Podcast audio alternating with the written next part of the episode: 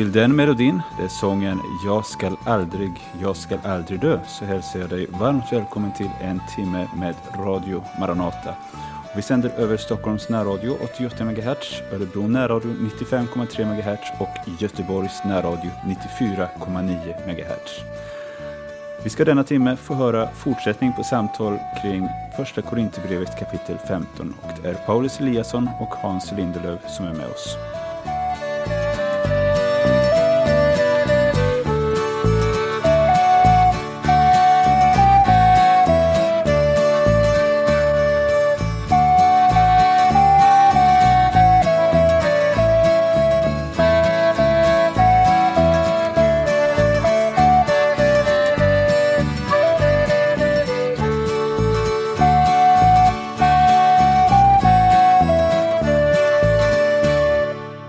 Ja, då är du varmt välkommen till det här magasinet ifrån Radio Maranata. Eh, ja, vi är två stycken, eh, Hans Lindelöv och jag som är kopplade över internet här för att samtala och vi har också med oss Sebastian Widén som sköter tekniken. Och vi ska, det vi ska samtala om eh, idag det är eh, eh första Korinthierbrevet 15 och vi har tidigare talat om den första delen fram till vers 34. Och eh, det här programmet så ska vi fortsätta. Vi ska tala om vers 35 till eh, 41. Och, äh, för, förlåt mig, 35 till 58. Men vi ska, vi ska börja med att läsa den här texten här. Och jag ska läsa då, börja med att läsa vers 35 till 41. Det står så här, och det är ju aposteln Paulus som talar om uppståndelsekroppen. Han har tidigare argumenterat för Kristi uppståndelse eh, och eh, talat om hur viktig och central den förståelsen är för, för eh, den kristna tron. Och om Kristus uppstånden så ska, finns det också en uppståndelse för dem som tror på honom. Och då fortsätter han och säger så här i vers 35. Nu kanske någon frågar, hur uppstår de döda? Vad har de för kropp när de kommer? Du oförståndige. Det du sår får inte liv om det inte dör. Och det du sår har inte den form det ska få, utan är ett naket korn, kanske av vete eller något annat slag. Men Gud ger det den form som han har bestämt och åt varje frö dess egen form. Alla kroppar är inte av samma slag. Det är skillnad mellan människors, boskap, djurs, fåglars och fiskars kroppar. Det finns både himmelska kroppar och jordiska kroppar, men de himmelska kropparnas glans är av ett slag och de jordiska kropparnas glans av ett annat slag. Solen har sin glans, månen en annan glans och stjärnorna en annan glans. Och stjärna skiljer sig från stjärna i glans. Och här får jag säga att eh, den här texten kan vara värt att läsa i flera översättningar för att eh, det är lite olika. Eh, eh, Paulus har sådana här, aposteln har sådana här små nyanser i språket här som kan vara svårt att fånga i en översättning. Jag är ganska övertygad om att 1917 säger lite annorlunda. Jag läser från Folkbibeln 2015. Jag, jag lägger ju märke till att 1917 säger kropp när den översättning du läser säger form. Och så, så mm. säger 1917 kött när den översättning du läser säger kropp. Ja, precis. Det är det, det, det, jag känner igen här, att eh, alla kroppar är inte av samma slag. Allt kött är inte av samma slag, står det väl i, i 1917. Ja. Icke allt kött är av samma slag. Eh, och, och det finns ju vissa nyansskillnader här, men, men det som han framförallt talar om, som han börjar tala om, för det, det är den här frågan som han vill svara på. Hur uppstår de döda? Vad har de för kropp? När de kommer? Vad, vad, vilken slags kropp? Och det var väl antagligen en fråga som var aktuell för, för de eh, som kritiserade uppståndelsen. Precis som eh, saduceerna som inte trodde på någon uppståndelse när de samtalade med Jesus så hade de det här dilemmat som de ville nämna för Jesus som liksom för dem var, eftersom det var ett oslagbart dilemma, eller olösbart dilemma så, så kunde det inte vara någon uppståndelse. Och här så ställs den här frågan att vad, vad slags kropp skulle det vara som vi har när vi uppstår som skulle passa för den andliga världen? Och han börjar tala om sädekornets princip i den här texten. Och du får gärna säga vad du tänker om, den här, eh, om det här med sädekornet som det du sår har inte den form det ska få. Vad, vad tänker du om det Hans? Ja, det, eh, det som liksom, det är nästan lite eh, halsbrytande hur han argumenterar här. Eh, nu stannar du vid vers 41. Och det är inte så halsbrytande hittills. Va? Men eh, han, eh, han talar ju här om i vers 37. När du sår, då är det du sår icke den växt som en gång ska komma upp. Utan ett naket korn kan hända, ett vetekorn kan hända något. Det här är alltså en en liknelse hämtad från naturen. Och det är alltså eh, en liknelse av det slag som också Jesus undervisade i liknelser. Som det heter, efter vars och ens förmåga att förstå. Det, det, det, det förstår vi, alltså att det som sås, eh, ett eh, naket korn, det eh, förvandlas till någonting annat när den här alltså växtprocessen har satt igång. Mm. Jag, jag har ju tänkt på, jag hörde en, en predikant som talade om eh, skillnaden och likheten mellan den kropp som vi nu har och den kropp som vi ska få. Och han, han jämförde mellan ett ekollon och en ek. Eh, ekollonet är det som, som resulterar i eken. När du, när du sår ett ekollon så, så växer det fram en ek. Men samtidigt, hur ska du kunna förklara för en ek vad ett ekollon är? Hur ska du kunna förklara för en larv vad en fjäril är för någonting? Det är samma sak, men det är ändå någonting helt annat. Och han, han talar ju här om att det finns olika sorters, även här på jorden så finns det olika sorters kroppar. Det är skillnad mellan människors, boskapsdjurs, fåglars och fiskars kroppar, eller kött då, eh, som 1917 säger. Det, det finns olikheter och eh, det verkar som att till sin natur så är uppståndelsekroppen annorlunda. Eh, inte det att den inte är fysisk, men, men hur, den är, hur den är sammansatt och också den härlighet som den gäller. För det är väl det som vers 40 talar om, att det finns olika himmelkroppar och jordiska kroppar. Ursäkta. Eh, ja. Vill du fylla in något där, Hans? Ja, alltså det dramatiska steget här, det är ju mellan vers 40 och 41.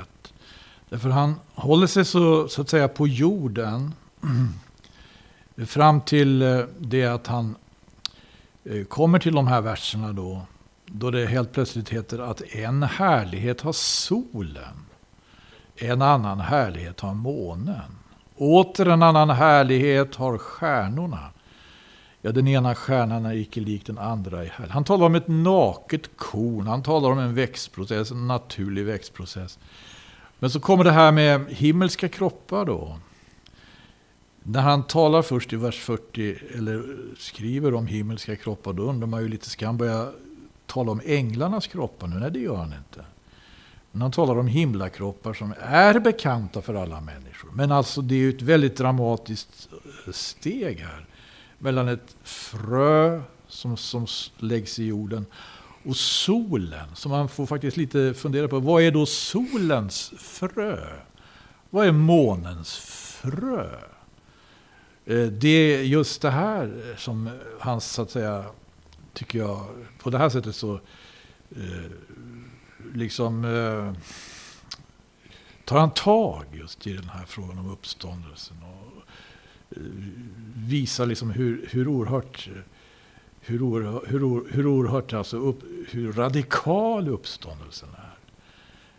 Mm. Hur revolutionerande. Och det är sån väldig skillnad mellan himmelska kroppar och jordiska kroppar. Det vet vi ju.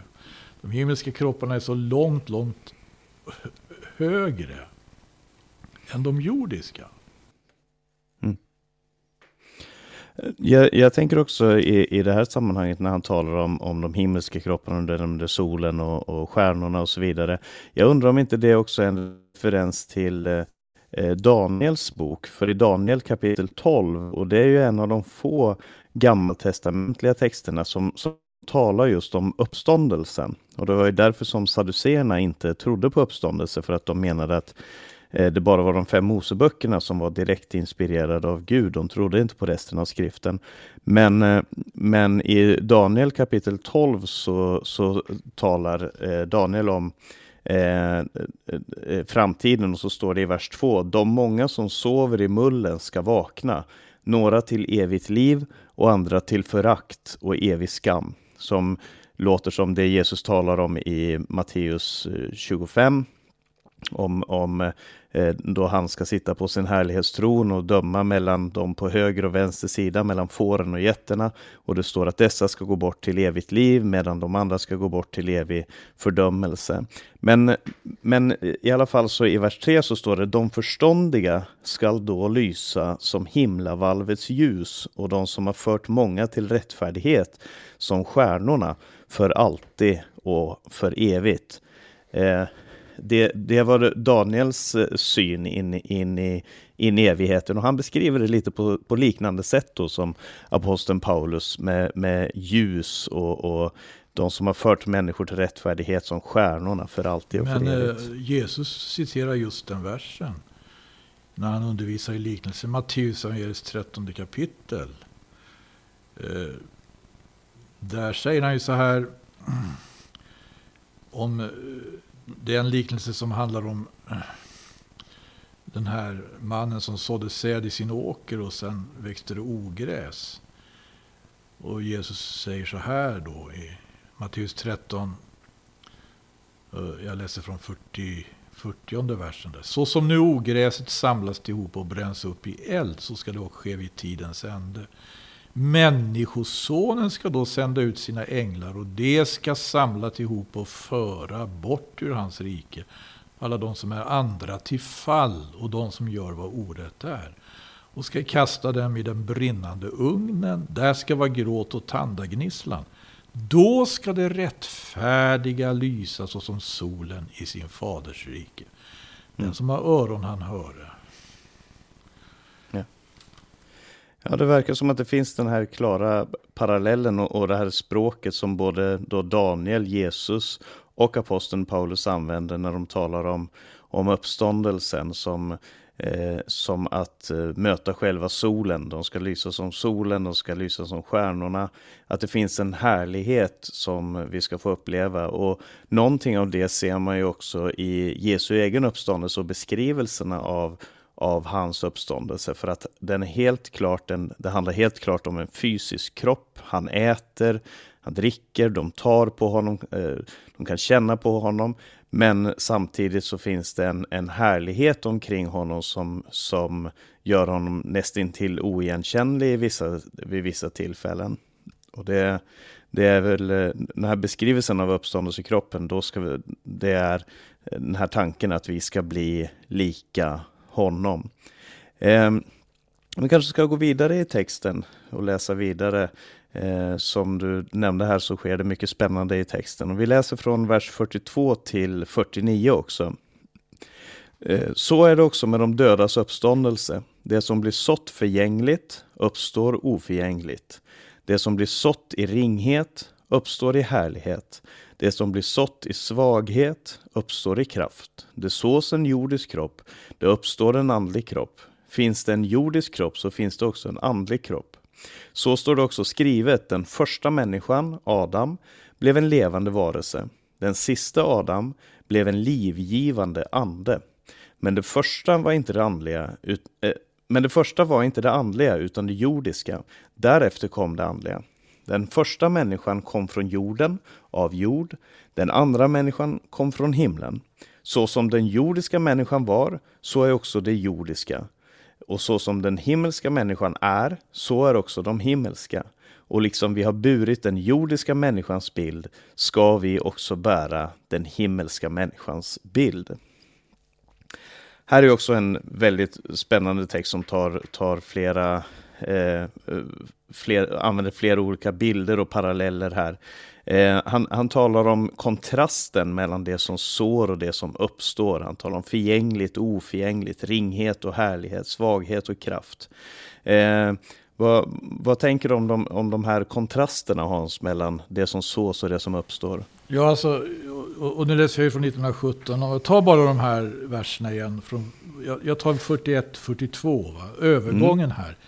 En härlighet har solen, en annan härlighet har månen. Åter en annan härlighet har stjärnorna. Ja, den ena stjärnan är icke lik den andra i härlighet. Så är det och med det dödas uppståndelse. Så är det. Vad som blir sått förgängligt, det uppstår oförgängligt. Alltså att lagen om sådd och skörd kommer liksom att innebära att det som sås förgängligt, det som sås på jorden, det uppstår i himmelen, det uppstår i härligheten. Det, det är att han talar om himmel, himmelska kroppar här. Och så är det så naturligt för honom. Så är det och med det dödas uppståndelse. Ett naket korn som sås på jorden blir till en sol. Mm. Och, och, när du nämner här om, om det som sås och uppstår så är det också intressant med eh, kopplingen till det som Jesus säger. Eh, för han talar också om vetekornet, det vi kallar för vetekornets princip som är en princip här på jorden, men som Jesus säger, det här är en andlig princip också. I Johannes kapitel 12 eh, och vers 24 eh, så säger Jesus, för att eh, det är ett sammanhang där, där det kommer några människor, några greker som vill se Jesus och Filippus eh, eh och, Andre, och Andreas kommer till Jesus och säger det, det är några greker som vill se dig. Och Jesus svarar, stunden har kommit när Människosonen ska förhärligas. Jag säger er sanningen, om vetekornet inte faller i jorden och dör förblir det ett ensamt korn, men om det dör bär det rik frukt. Den som älskar sitt liv förlorar det, men den som sätter sitt, livs, eh, sätter sitt liv sist i den här världen ska bevara det till evigt liv. Om någon vill tjäna mig ska han följa mig och där jag är ska också min tjänare vara. Om någon tjänar mig ska Fadern ära honom. Och eh, det här, det här tycker jag är så fantastiskt för att Jesus kopplar sin egen eh, död, för att det här är strax innan eh, de sista veckorna i Jesu liv. Och han kopplar sin egen död som vetekornet som faller i jorden och dör och bär mycket frukt. Och så kopplar han det till sina lärjungars framtid och vad de, vart de sätter sin kärlek någonstans. Vad det är de älskar. Är, älskar de sitt liv i den här världen? Eller älskar de det kommande, det som Jesus har, har lovat dem. Och jag kommer ihåg när jag var i Israel för några år sedan, då, då var vi i en sån här ruinstad som var så gammal som, alltså det var eh, 900 år före Kristus, vi är tillbaka på Salomos tid. Och där hade man grävt ut sådana här eh, silo, en silo där man hade haft eh, korn. Mm. Och där hade man hittat korn, det här var ju väldigt torrt klimat, så man hade hittat inne i de här silorna hade man hittat korn som hade bevarats i, i många tusen år. Eh, för att om det inte kommer i jorden och dör, om det inte kommer in i näringsrik jord där, där det får dö, så kommer det bara bevaras. Det kommer bara vara ett ensamt korn. Det kommer inte vara någonting mer än det. Och eh, På samma sätt beskriver Jesus sin egen död och uppståndelse. Och på ett liknande sätt talar han om eh, uppståndelsekroppen, det som ska komma. Jag tycker mm. det är fantastiskt. Eh, sen, sen så säger han det här, och jag får fråga dig vad du, vad du tänker om det. För han säger det sås en jordisk kropp, det uppstår en andlig kropp. Vad, vad, betyder det här att det är en andlig kropp i vers 44 i första Korinthierbrevet 15? Ja, men det, det, det, det understryker ju också det här, alltså den radikala skillnaden mellan det som eh, sås, som man säger, till det yttre. Då, och det som uppstår, det blir något annat av det som sås än av det som uppstår. Både när vi ser på naturen som sådan, men här handlar det om uppståndelsen. Det innebär alltså att Gud griper in. Gud griper in och eh, därför så, eh, så har vi det dödas uppståndelse. Utan Guds handlande skulle det vara omöjligt. Och en, eh, en andlig kropp är omöjlig utan Gud. Mm. Ja, precis. Och så i vers 45 så kommer det här väldigt spännande uttrycket, tycker jag. Och du, du, får gärna säga vad du tänker om det. Så står det också skrivet, eh, den första människan, Adam, blev en levande varelse. Den sista Adam blev en livgivande ande. En levandegörande ande, står det i 1917. Ja. ja.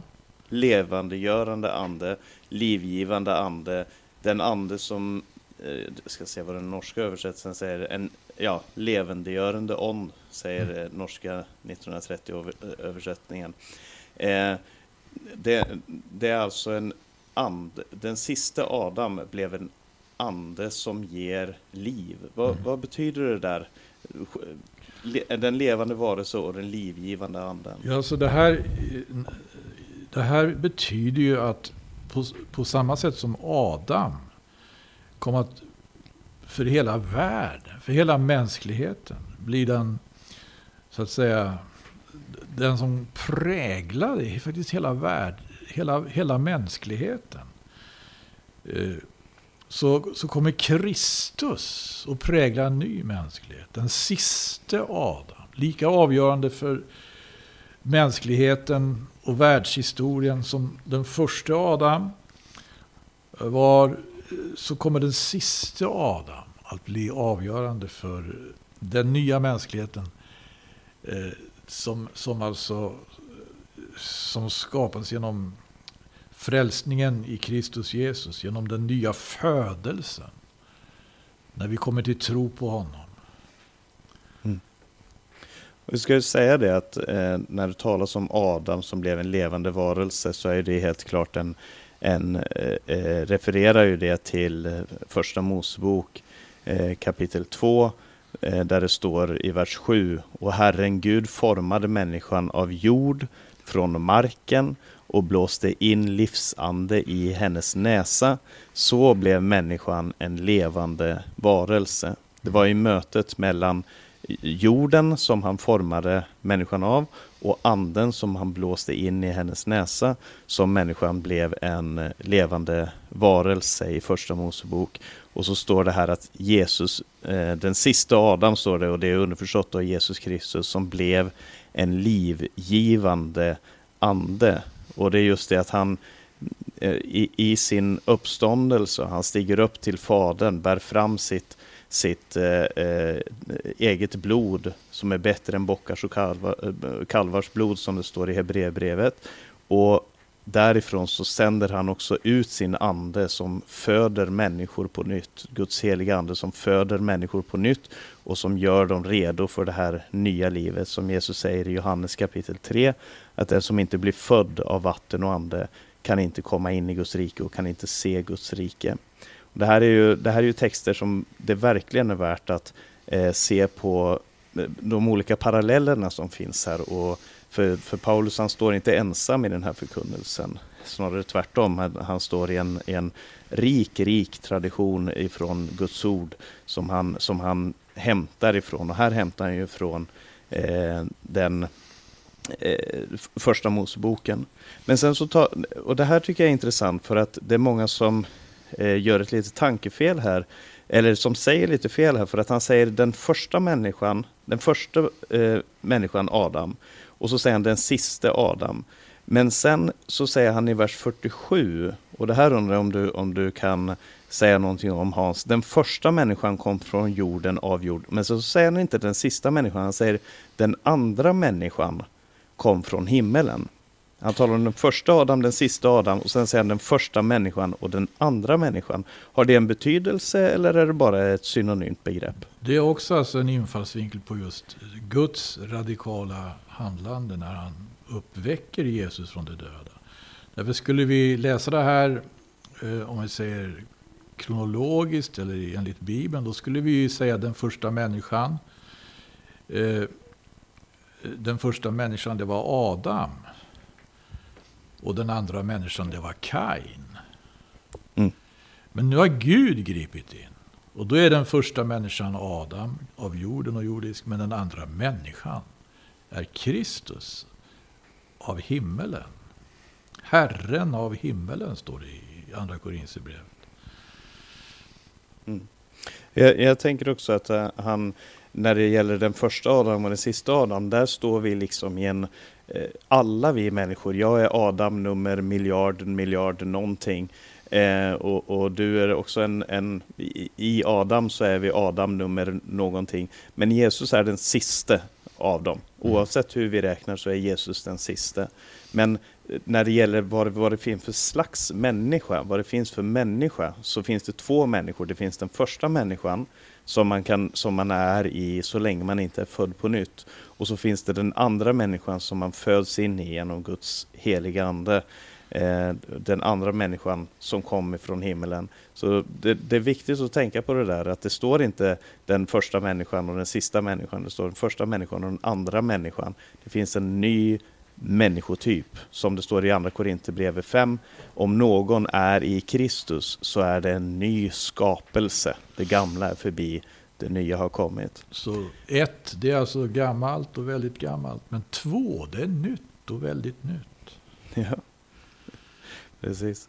Och sen så, så säger han i vers 49, eh, och du kanske också har några tankar om, liksom vi har burit den jordiska människans bild, så ska vi också bära den himmelska människans bild. Vad, vad innebär det? Ja, 1917, så som vi har burit den jordiskas gestalt, så ska vi också bära den himmelskas gestalt. Och det, det handlar om att vi, att det här, det är ju inte bara Kristus som har uppstått, utan vi alla som har kommit till tro på honom ska uppstå. Det är frågan om delaktigheten i det, det, det, det, det verk som Gud har utfört genom Kristus. Att vi ska också bära den himmelskas bild eller den himmelskas gestalt. Mm. Jag tänker på det som står i Första Mosebok eh, där det talas om att eh, Adam och Eva skapades i Guds avbild. De skapades eh, i Guds bild som Guds representanter på jorden. Men sen står det att när Adam var 130 år så fick han en son som var lik honom. Det står i Första Mosebok kapitel 5. Eh, eh, och vers 3. När Adam var 130 år fick han en son som var lik honom. Hans avbild. Mm. Han gav honom namnet Set. Och det verkar som att när, när Bibeln talar om att vara i någons avbild så handlar det om vem man identifieras som. Och det talas gång på gång om att vi som, som har kommit till tro, vi ska formas efter hans bild, bli mer och mer lika honom, Var heliga som er himmelske fader är helig, eh, eh, följ Kristus, likna Kristus. Vi vet i första Johannes kapitel 3 så står det eh, att när han uppenbaras så ska vi bli honom lika. Det är den här Kristuslikheten som är, som är målet. Eh, och det var det som var tanken från början, att vi skulle bära hans bild. Men sen har ju verkligheten blivit en annan, nämligen att vi har burit Adams bild, hans uppror mot Gud, hans, hans själviskhet och hans eh, vilja att själv bestämma eh, vad som är rätt och fel. Det, det blev manifesterat, men vi, eh, vi som har kommit till Kristus, vi redan här på jorden är tanken att vi ska bära den himmelska människans bild men vi ska bära den ännu mer i, i framtiden. Så ska vi ta och läsa den sista biten här, vers 50 till 58 också. Där står ja. det så här. Ja. Eh, men, jag säg, men det säger jag bröder, kött och blod kan inte ärva Guds rike och det, och det förgängliga kan inte ärva det oförgängliga. Se, jag säger er en hemlighet. Vi ska inte alla avsomna, men vi ska alla eh, förvandlas. I ett nu, på ett ögonblick, vid den sista basunens ljud. Basunen ska ljuda och de döda ska uppstå odödliga och vi ska förvandlas. Detta förgängliga måste kläs i oförgänglighet och detta dödliga kläs i odödlighet. Men när det förgängliga är klätt i oförgänglighet och det dödliga klätts i odödlighet, då uppfylls det ord som så skrivet döden är uppslukad i seger. Du död, var är din seger? Du död, var är din udd? Dödens udd är synden och syndens makt kommer av lagen. Men Gud vare tack som ger oss segern genom vår Herre Jesus Kristus. Stå därför fasta och orubbliga, mina älskade bröder, och arbeta alltid hängivet för Herren. Ni vet ju att er möda i Herren inte är förgäves. Så står det. Det är slutet på det, det kapitlet. Han, han säger Kött och blod kan inte ärva Guds rike, det förgängliga kan inte ärva det oförgängliga. Och så säger han, jag säger er en hemlighet, vi ska inte alla insomna, men vi ska alla förvandlas. Vad, vad tänker du om, vad, vad är det han tänker på här? Förvandlingen, inte, att vi inte ska insomna allihop. Det, det verkar som en väldigt eh, aktuell, eller vad ska man säga, en, en nära förestående tanke för Paulus här. Jag tror att man får läsa, då får man läsa första Thessalonikerbrevet. Eh, när eh, apostel Paulus undervisar Thessalonikerna om samma händelse. Då har vi ju eh, första Thessalonikerbrevets fjärde kapitel. Och du, du läste nu det här alltså. Vi ska icke alla avsomna, men alla ska vi bli förvandlade. Då handlar det mm. nu om Herrens tillkommelse. Och då i, i första Thessalonikerbrevet skriver aposteln, samma apostel på, här, på det här sättet i fjärde kapitlets femtonde vers. Så som ett ord från Herren säga vi er nämligen detta att vi som leva och lämnas kvar till Herrens tillkommelse ingalunda ska komma före dem som är avsomnade. Ty Herren ska själv stiga ned från himmelen och ett maktbud ska ljuda, en överängels röst och en Guds basun. Det var lite mer det än i första Korintierbrevet. Därför där står det bara en basun. Basunen ska ljuda, men här heter det ett maktbud ska ljuda, en överängels röst och en Guds basun och först ska de i Kristus döda uppstå. Sedan ska vi, som då ännu leva och har lämnats kvar, bli jämte de bortryckta på skyar uppe i, i luften. Och det här alltså fylls ju i här i första Korinthierbrevet genom att han får fram just det här. Vi ska icke alla avsåna, men alla ska vi bli förvandlade. Omöjligt alltså att när det döda uppstår att vi skulle kunna ryckas med dem upp och vi inte blir förvandlade. Men det är just det som ska ske, ser vi här. Mm. Ja, precis.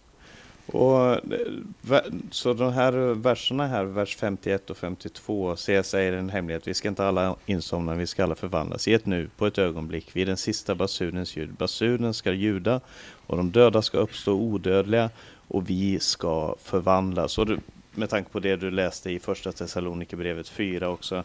Det verkar som att det här, det här måste handla om det ögonblicket då, då Jesus kommer tillbaka, då uppryckelsen sker och då vi ska möta honom. Det står ju också det i det, det sista där eh, i eh, första Thessalonikerbrevet. Vi ska ryckas upp på skyarna tillsammans med dem för att möta Herren i rymden och så ska vi alltid vara hos Herren. Eller vi ska ryckas upp Herren till mötes och så skola vi alltid få vara hos Herren.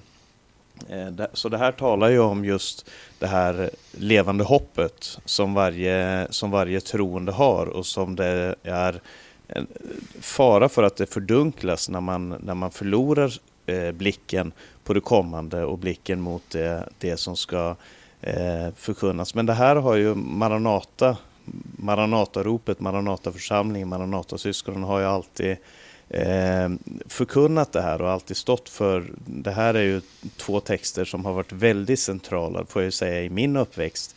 Eh, när, när jag lyssnade på förkunnelsen i Maranata. Och det är väl just det här som har blivit något av församlingens signum, skulle du inte vilja säga det? Eh, just förkunnelsen om Jesu tillkommelse. Även lärjungarna hade ju liksom eh undervisats om, om en Messias och vad det skulle innebära när Messias kom. Jag tycker att det är ganska intressant att läsa exempelvis efter erfarenheten på förklaringsberget. Eh, då Jesus var tillsammans med Petrus, Jakob och Johannes. Det står så här i Markus evangeliets nionde kapitel, läser från nionde versen. Då det sedan gick ned från berget bjöd han dem att de icke förrän Människosonen hade uppstått från de döda skulle för någon omtala vad de hade sett. Och de la märke till det ordet. Jag tycker det är så intressant. Vad var de la märke till? Jo, Jesus talade om att han skulle uppstå. De la märke till det ordet. Eh, det som sägs, det som vanligtvis sägs, den konversation som ständigt pågår. Det kan ju vara så att det är mycket man inte lägger märke till. Men här plötsligt så lägger de märke till det här. Det skulle ske en uppståndelse. Jesus skulle först och främst uppstå. Och det började tala med varandra om vad som kunde menas med att han skulle uppstå från de döda. Och det frågade honom och sa, det skriftlärde säger ju att Elias först måste komma. Det här är det mycket, här faller någonting på plats i deras tänkande. Uppståndelsen var inte så lätt att greppa om. Men att Messias skulle komma, det hade någon, någon gång någon, någon av dem hört. Att först ska Elias komma. Och när Jesus hör det så säger han, Elias måste visserligen först komma och upprätta allt igen.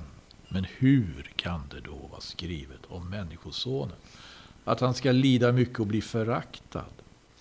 Dock, jag säger att Elias redan har kommit. Och det förfor mot honom alldeles så som det ville och så som det var skrivet att det skulle gå honom. Och det här sa han ju om Johannes döparen.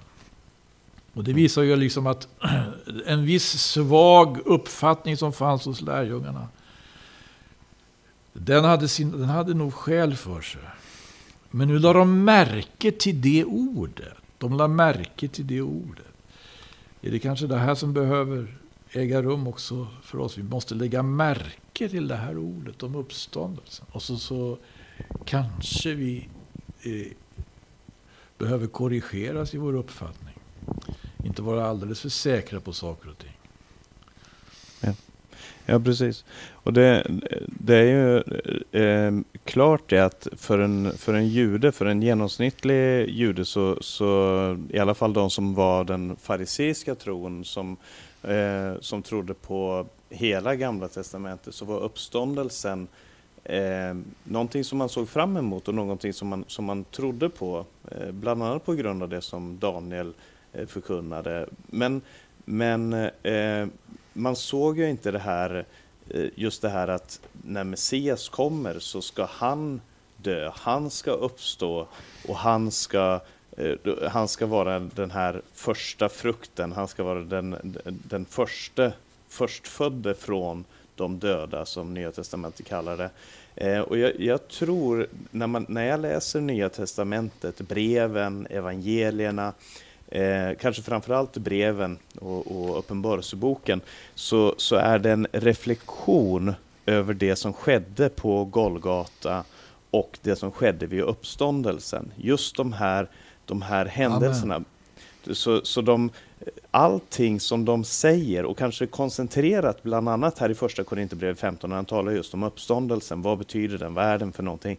Men det måste ha varit en så revolutionerande tanke. Precis som du sa om när de kom ner från förklaringsberget och det, liksom, det var som att någonting klickade, klickade på plats. Ah, Okej, okay, nu förstår vi någonting lite mer, men varje gång som Jesus talade om, och det, man läser i Matteus evangelium så säger han det gång på gång på gång, Eh, eh, Människosonen måste gå till Jerusalem. Han ska korsfästas, han ska pinas, han ska slås, han ska utlämnas för att dö. Eh, men han ska uppstå på den tredje dagen. Och gång på gång så kommer, de till, eh, kommer Jesus tillbaka till det. Och flera gånger så står det, eh, första gången så står det att eh, Petrus han blev arg, och, eller han tillrättavisade Jesus och sa det ska aldrig ske dig. Nästa gång så står det, de förstod det inte. Och nästa gång så står det de blev ledsna. Det, det, var liksom, det, det var som att det inte föll på plats. Och, och jag tror att eh, för många av oss kristna så, så har en osund förståelse av vad, vad uppståndelsen är för någonting och vad, vad det här handlar om. Det har gjort att vi, eh, att vi inte förstår eh, att Jesus kommer snart, att vi inte förstår att, att eh, det ska ske en förvandling, att vi inte ser fram emot det här. Eh, men det är bara i, i närheten till Jesus, att få om du vill billigt talat följa med honom upp på förklaringsberget och få se vem han verkligen är, som, vi, som saker och ting kan börja och falla på plats. Eh, och sen så kommer i, i slutet av kapitlet här så kommer två citat. Det ena ifrån Jesaja 25.8. Döden är uppslukad och segern är vunnen. Det är från Jesaja 25.8 där det står Herren ska för alltid göra döden om intet. Ja. Och Herren, Herren ska avtorka tårarna från alla ansikten och ska taga bort sitt folks smälek överallt på jorden. Överallt så, på jorden. har, ja, ty så har Herren talat. Han ska ta bort sitt folks smälek överallt på jorden. I Habakuk så står det och kunskapen om Herrens härlighet skall övertäcka jorden som vattnen övertäcker djupen. Nu citerar jag fritt på minnet, jag hoppas att, det, att jag citerade rätt. Men det här eh, över hela jorden. Och han, ska, han ska ta bort sitt folks smälek, han ska göra döden om intet. Det, det verkar som att de sista verserna här är en slags triumftal över döden, livets seger över döden. Och det är väl någonting av det som uppståndelsen är, eller vad säger du? Dö livets seger över döden. Jo. Och dessutom så är det en mycket, mycket intressant vers här, vers 56. Eh, dödens udde är synden och syndens makt kommer av lagen. Mm. Och det gör ju liksom, eh, tycker jag, just den här frågan om bib, själva bibelläsningen. Att bibelläsningen kan vara någonting dött. Eh, vi måste kunna vi måste läsa Bibeln i uppståndelsens perspektiv, ja, i uppståndelsens verklighet, ja, i själva, med själva uppståndelselivet verksamt. Då, mm. då kommer vi från det här död, död, bokstaven som dödar. Dödens udd är synden och syndens makt kommer av lagen. Det här är ju det här är väl eh, någonting av det som han talar om i övrigt, i, i, framförallt i Romarbrevet. Hur, hur, hur lagen eh, gör att synden föds till liv. Eh, och, och därigenom så dör vi därför att vi syndar mot Gud, därför att vi vänder oss bort ifrån Gud. Eh, men, men han citerar ju från Hosea då, du död, var är din seger? Du död, var är din udd? Och läs gärna, jag får säga det igen, läs gärna eh, Jesaja, eh, den texten som citeras i Jesaja 25. Och läs gärna också det här i Hosea kapitel 13, hela texten, för att kontexten där ger mer ljus till det som, som aposteln eh, talar om här. Men så säger han, men Gud var det tack som ger oss segern genom vår Herre Jesus Kristus. En, en tanke som man kommer tillbaka till i, i andra Korinthierbrevet. Han talar om att vi förs fram i Jesus segertåg, han som har triumferat. Eh, och så kommer den här sista versen, vi har inte så jättelång tid här, men den här sista versen tycker jag är väldigt intressant för att här som en god predikant så applicerar han sen eh, den här kunskapen som han har fått, det här som han hämtar både från Gamla Testamentet, det som han hämtar ifrån eh, jes, från det han visste om Jesu död och uppståndelse, det som han hämtar ifrån den här hemligheten som han själv hade fått uppenbarat i vers 51. Eh, och, så, och så applicerar han det här på församlingen i Korint och säger stå därför fasta och orubbliga mina älskade bröder. Arbeta alltid hängivet för Herren. Ni vet ju att er möda i Herren inte är förgäves. Mm. Och hur ska vi, vad, vad vill du säga Hans, hur ska vi kunna applicera uppståndelsen på vårt liv idag? Vad betyder det för oss idag att, det kommer, att Jesus kommer tillbaka, att det sker en förvandling, att vi ska leva med honom i all evighet?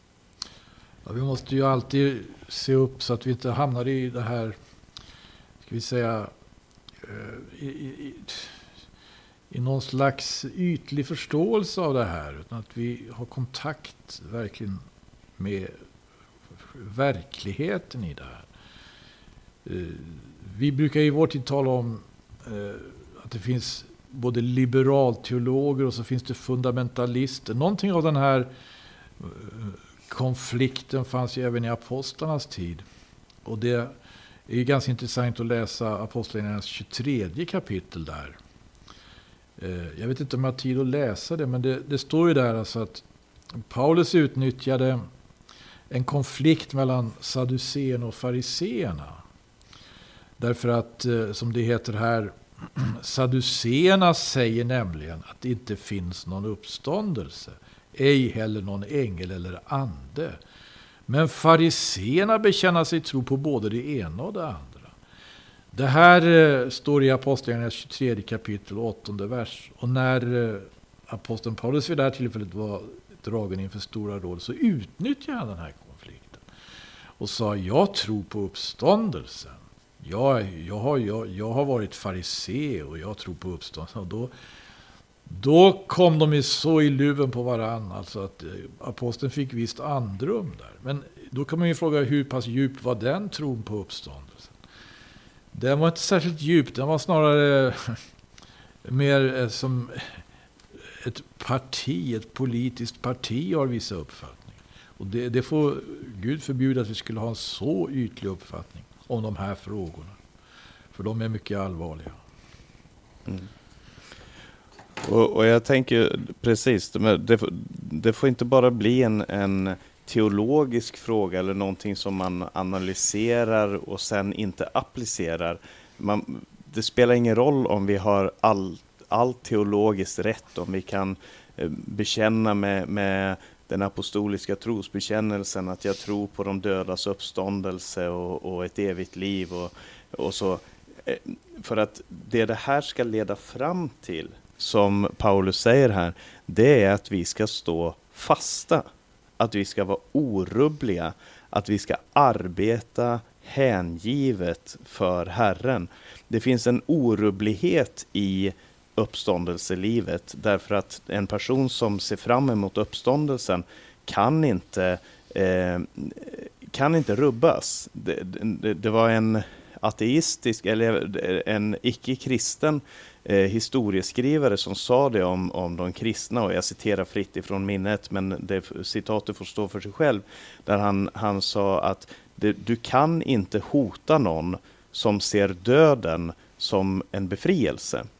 Eh, och det, det, handlar inte om att man blir rädd eller att man blir eh, Eh, att det här livet inte betyder någonting, för det gör det verkligen. Det här livet får sitt rätta perspektiv i mötet med evigheten. Det är inte det att kristna sätter sig på en stol eller är oengagerade i vad som sker i den här världen och i den här tiden, utan tvärtom, så eftersom vi ska möta Gud i en evighet, eftersom vi ska få uppleva det här, så, så ser vi fram emot eh, eh, så, så, så, kan vi leva här och nu på, på ett rätt sätt med fasthet och orubblighet.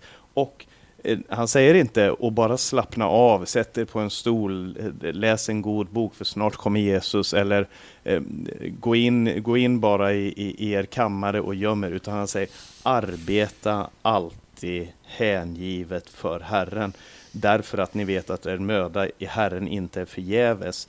Och, och just det här, jag pratade med en, en syster i församlingen här i Rumänien idag, eh, Eh, en ung syster som, som står inför livets val och som, som var fundersam på vad hon skulle göra med sin framtid och så. Och, och jag talar, talar lite med henne om, om just det här att leva ett liv som är meningsfullt. Jag kan inte ge något facit på hur man borde leva, hur, eh, vad man borde göra i varje given situation. Men just det här att leva för Gud är det enda som ger livet mening. För att ni vet ju att er möda i Herren inte är förgäves. Det är det som är saken. All annan möda, för att säga det så, om den inte är gjord i Herren, den är förgäves. Precis som sången säger, det verk som är utfört för Jesus, det ska evigt bestå inför Gud. Eh, och det, det, är det som ska bestå inför den vita tronen. Det enda jag har inför den vita tronen, säger sången. Nu får teologerna diskutera huruvida de kristna ska, vi ska inte dömas inför den vita tronen, men vi ska i alla fall prisa Gud inför hans tron. Och, och det står, det, är en, det enda jag har inför den vita tronen, det är en frälsad själ. Halleluja. Och detta är nog, till all min synd blev sonad. Och, och det är verkligen hoppet eh, och det sätter sin prägel på livet idag. Vill du säga några avslutande ord Hans innan jag vi Jag tycker det, det var en fin vers där. Det enda jag har inför den vita tronen, det är en frälsad själ. Och det är ju inte vad som helst eftersom det är eh, en själ som har blivit köpt åt Gud genom Lammets blod. Amen. Vi låter det bli de sista orden för vårt samtal här. Jag får säga stort tack till dig Hans Lindelöv på Långshyttan som tillsammans med teknikern Sebastian Widén har hållit därifrån. Jag heter Paulus Eliasson och är i Rumänien just nu och eh, vi eh, får önska Radio Maranatas lyssnare Guds rika välsignelse. För några veckor sedan, ska jag säga bara innan vi avslutar det här, för några veckor sedan så lade jag fram som ett bönämne två syskon i, försa i församlingen som ville bli döpta.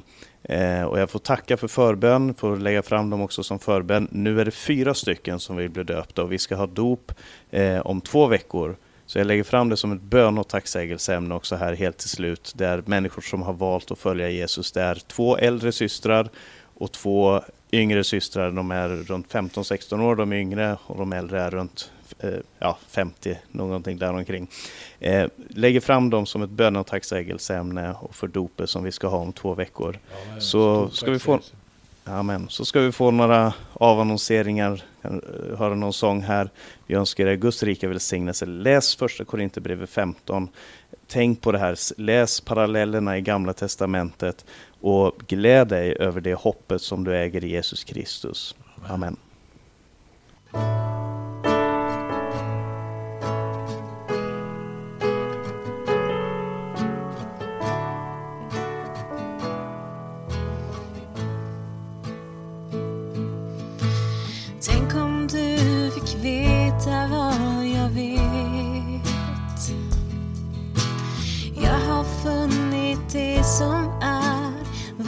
allt mer än allting här. Livet är mer än det vi ser. Mörka krig och hopplöshet. Det är dystert här, jag vet. Men jag ska aldrig dö. Jag ska leva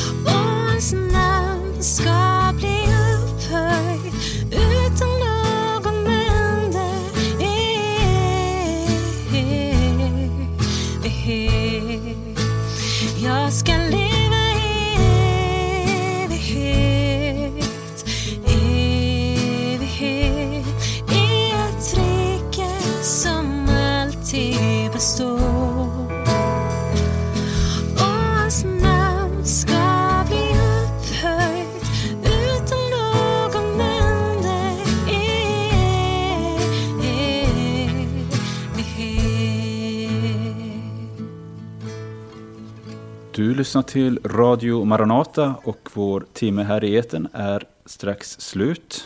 Vi hörde nu Magdalena Lindros sjunga sin egen komponerade sång I evighet. Och innan dess var det Paulus Eliasson och Hans Lindelöf som samtalade om första Korinthierbrevet kapitel 15. Det här programmet har sänds både över Stockholms närradio 88 MHz, Göteborgs närradio 94,9 MHz och Örebro närradio 95,3 MHz. Radio Maranatas ordinarie sändningstider över Stockholm och Örebro är varje morgon klockan 8 samt måndag och onsdag kväll klockan 18. Medan vi i Göteborg sänder tisdagar klockan 21 samt lördagar klockan 15. Vill du ha kontakt med oss, vill du ha mer information, så är du varmt välkommen att besöka vår hemsida på www.maranata.se där för övrigt det här programmet med flera program finns att lyssna till. Du kan även mejla oss på info eller ringa på 070-201 60 20. Innan vi går ur eten så lyssnar vi till ytterligare en sång och det är från en kassett som gavs ut av församlingen i början på 90-talet. Halleluja,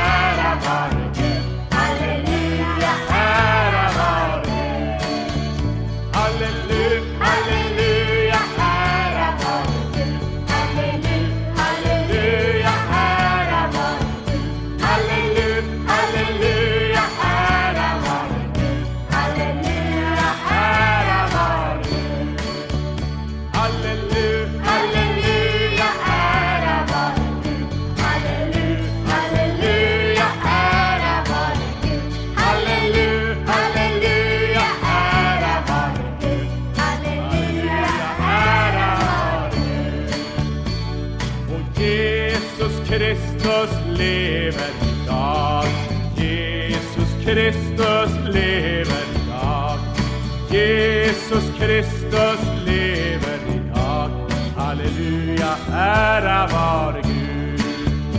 Halleluja, halleluja,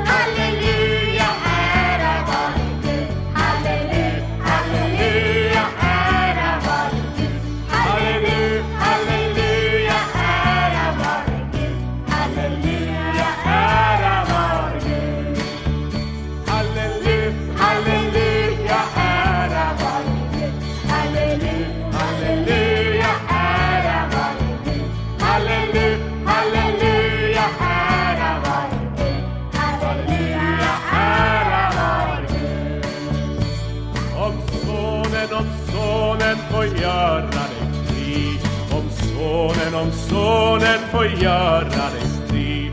Om sonen, om sonen får göra dig fri Så blir du verkligen fri. Halleluja, halleluja,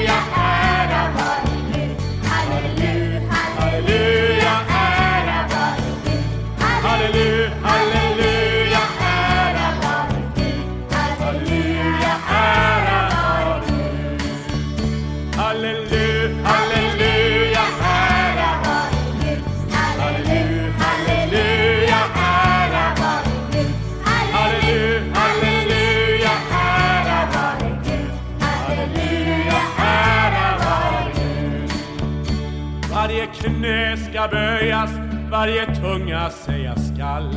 Varje knä ska böjas, varje tunga säga skall.